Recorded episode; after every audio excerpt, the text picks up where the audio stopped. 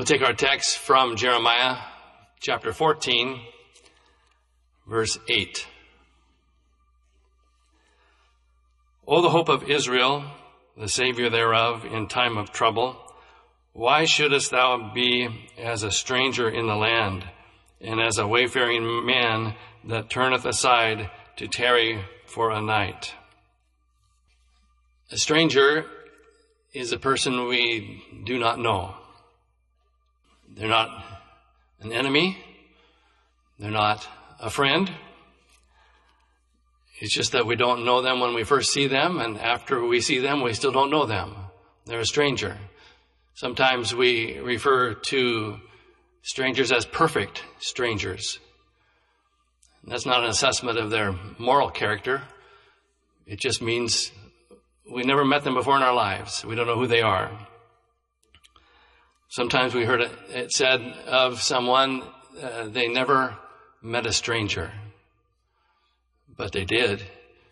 But it just means that they're so super friendly, and the stranger doesn't stay a stranger for long. Our children heard us say, and our parents taught us, don't talk to strangers. Stranger danger. Our parents, at least, didn't tell us that the greater threat is amongst those who you're acquainted with already, but that's another story. A stranger suggests a certain amount of ambivalence. If we're the stranger, they don't really want to know us, and we don't really want to know them. We have a task to accomplish, perhaps, and we accomplish that task and move on. It's nothing personal. There's just no mutual interest to be explored. A couple of days ago, I went to the store, and I parked the car near where a stranger also parked. But this is a different day. This stranger was masked. Ordinarily, that would be cause for concern. Went into the store and saw other strangers, masked strangers. Go figure. Some wore sunglasses. One or two had a cap, a stocking cap. Everyone looks like bank robbers these days, but they're strangers. I went to the checkout counter, the self-checkout, and suddenly I realized there was a gloved woman beside me with a mask. But when I looked into her eyes, I recognized her. It was Debbie. In this account, Jeremiah prays that God won't be a stranger to the children of Israel. Now, Jeremiah was a prophet for over 4 decades to at least 5 kings. And he had a message that God gave him. It wasn't his own. He was simply the messenger. But he rebuked kings. He told priests they were corrupt, prophets that they were liars, and told all the people that they needed to amend their ways. They needed to fix the moral character of their lives in order for God to have respect to their prayers. They did pray, but God wasn't interested in prayers of self-pity. He was interested in prayers of repentance. Jeremiah's audiences, he was told in advance, would not be friendly audiences. No, they wouldn't be. They would not receive his message. They would not embrace his message, nor embrace him. On the contrary, they would object to him, threaten him, and even hold him prisoner at times. Initially, Jeremiah didn't want to go. He told the Lord, I cannot speak. He wasn't just a child. He perhaps was 20 years old, as we heard Brother Tony mentioned in the teaching that he gave Friday evening. But he did not feel he was equipped to accomplish the task that God gave him to accomplish. And he wasn't excited about facing unfriendly audiences either. But the Lord told him, be not afraid of their faces, for I am with thee to deliver thee. God promised to put the words in his mouth that he should speak. And so Jeremiah embarked upon that 4+ decade journey and faithfully delivered the Word of God. But the assurances God gave him did not prevent him from having doubts along the way. One time he told the Lord that he was what God already knew, but he said, I am in derision daily. Everyone mocketh me. Because of the word of the Lord, he went on to say, it's made a reproach, made me a reproach.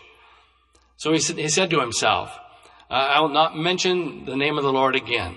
This is not working well, so I won't do this nor speak his name.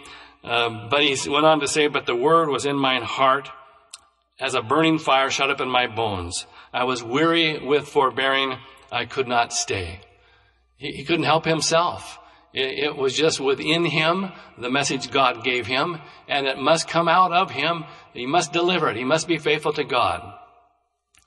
Another time when he was feeling a bit discouraged, the Lord wasn't there necessarily to celebrate him in his pity. He simply reminded him, if thou hast run with a footman, and they have wearied thee, then how canst thou contend with horses? Jeremiah, if you think things are rough now, just bear in mind that they're going to get rougher. But God had promised him that he would be with him, and he proved to be true to his promises. Well, in this text, we see that the word of the Lord came, and it came at different times over those decades in different ways. But the word came to him, we read in the text, concerning a drought. The conditions were pathetic. We heard Brother Dave read of them. The children were sent by their parents to get water in their pails. And the children would look and perhaps wanted to please their parents, but there was no water to be found. And so they returned with their vessels empty. They were ashamed and confounded, and they covered their heads. They were in despair. The children were. We read of the farmer, how that the ground was parched, it was chapped, it was had cracks in it because of this drought. It needed water, so they also covered their heads, realizing they could not plant, and anything they had planted offered nothing in terms of reaping. We read of the livestock who calved, and left their calves because there was no food to eat, and therefore nothing for the young calves to nurse from. Even out in the wild, the animals lifted up their noses to sniff, in hoping to catch the fragrance of water or grass or something, but to no avail, and they also were in despair, even the animals in despair. Well, it was a matter of perspective. The perspective of Judah was to lament over this drought and the resulting famine. They cried and wept and hoped, but there was simply nothing within them that realized that God's concern was greater than a drought. God's concern was with their depraved moral condition. They were living wrong. They were not doing right. And God commanded them to, through Jeremiah, amend their ways, repent of their sins, turn from them and to God.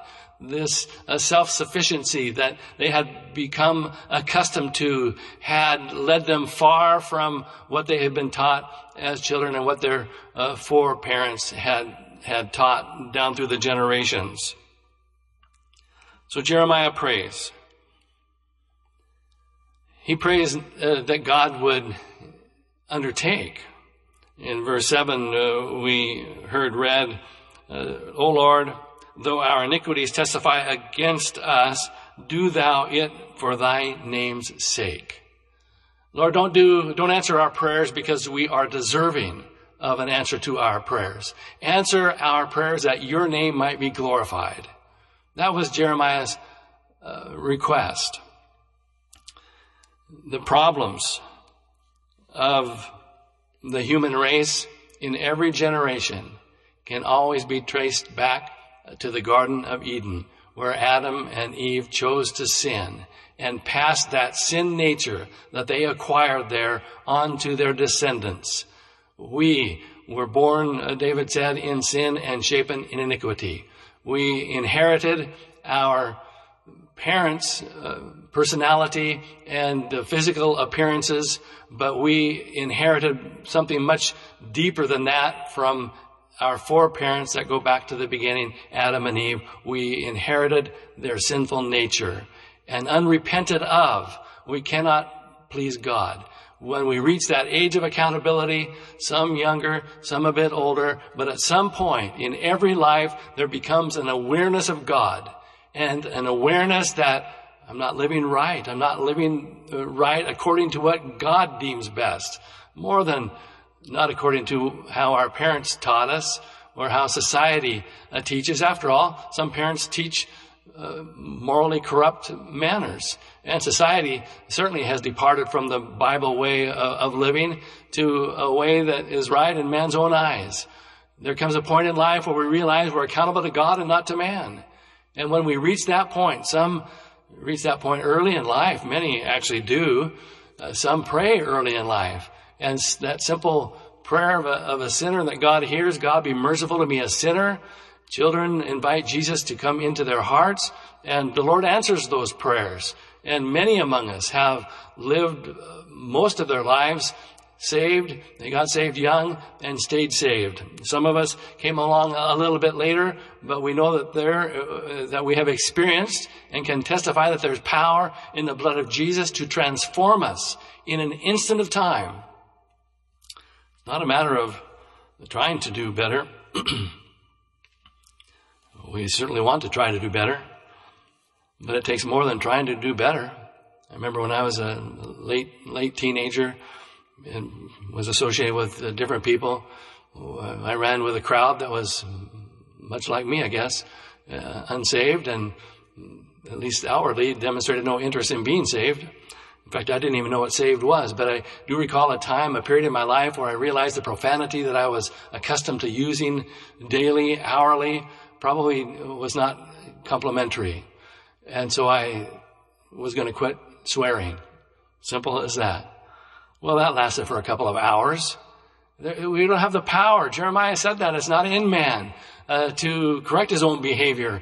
Paraphrasing, we simply cannot do it in our own power. Some can to a degree, but eventually what is within, as far as that old sinful nature, is going to pop out. There's going to be a realization, I shouldn't be doing this. It's displeasing to God.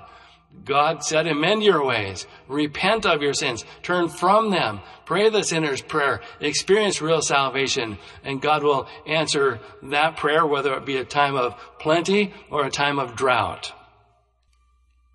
And the text, O hope of Israel, the Savior in time of trouble. Why shouldest thou be as a stranger in the land, and as a wayfaring man that turneth aside to tarry for a night? A wayfaring man, it refers to a traveler, someone on their journey. And their intent is to remain a stranger. It's kind of like spending a night in a Motel 6, which used to be $6 a night. You come in late, you leave early. You don't really have time or want to take the time to become acquainted with the clerk at the desk. Just give me the key, tell me where the room is, I'll go in, I'll catch a few hours of sleep, and I'll get up before you are in the morning and be gone. That's a stranger in the land. That's what Jeremiah wanted God not to be. We don't want God to be a stranger to us, nor do we want to be a stranger to God. We want to become acquainted with Him and He with us. So Jeremiah says, O hope of Israel, Savior in time of trouble, why should you be as a stranger in the land, as a wayfaring man that turneth aside for the night? Why, and remember this is how Jeremiah phrased it, God was deeply vested in the Jewish people and still is. God was very interested, keenly interested in their welfare. But during this time of drought, it was as if he wasn't. It was if he was not acquainted with them at all. They weren't with him, but he was with them. So Jeremiah prays, don't let it be like a stranger. Don't let it be like someone who's just passing through on their way and pays no attention, has no vested interest. And let it not be like the clerk at the store who just in a hurry and want to get in and out. Verse 9, why shouldest thou be as a man astonished, or a mighty man that cannot save? You know, the Lord is mighty. He's the master of the wind and of the rain. He can speak the word and things can be settled. In a moment of time, he did it for the disciples. He's done it for you and for me at different times in life where we have cried out in despair, not knowing what to do, but having submitted our lives to God and having made sure that our hearts were cleansed of all sin. We could call on God. And furthermore, add a caveat to our prayers, Lord, not my will, but thine be done. Lord, don't answer my prayer for my selfish reasons, but answer in a way that your name will be glorified. That's how Jeremiah prayed. Come once more and dwell among us. He said, thou art, O Lord, thou art in the midst of us. Leave us not. Well, that's our prayer. But the idea that God is a God who cannot save, a God who cannot speak the word and things are fixed. God can do that. Let there be no doubt about that. But God's will shall prevail. He's a sovereign God and he knows best, and we submit ourselves to what he deems as best. We think of God being a savior at the Red Sea when it came time after having preserved the Jewish people in the land of Egypt for centuries. He brought them out with a high and a mighty hand. They came to the Red Sea, and there was an army from Egypt behind them and the sea before them. There were mountains on either side. They were trapped. There was no way out except a savior step in, and he did. Moses was told, stretch that rod of God out, and Moses did so, and the Red Sea divided, and the children of Israel, hundreds of thousands of them, went across on dry ground, while the Egyptian army following them in pursuit tried to do the same, and their chariots were bogged down in the mud, and they were all drowned when the waters came back together. That's a savior. Well, we need a savior who will deliver us from sin. We need a savior who will liberate us from the old habits and appetites that emerge once in a while, or maybe oftentimes in our lives. We need one who can conquer that. We try, but in an unsaved condition, we fail. Jesus is a savior. He came to save. He came to seek and to save that which was lost, and he will save anyone here or anyone here in the cyberspace.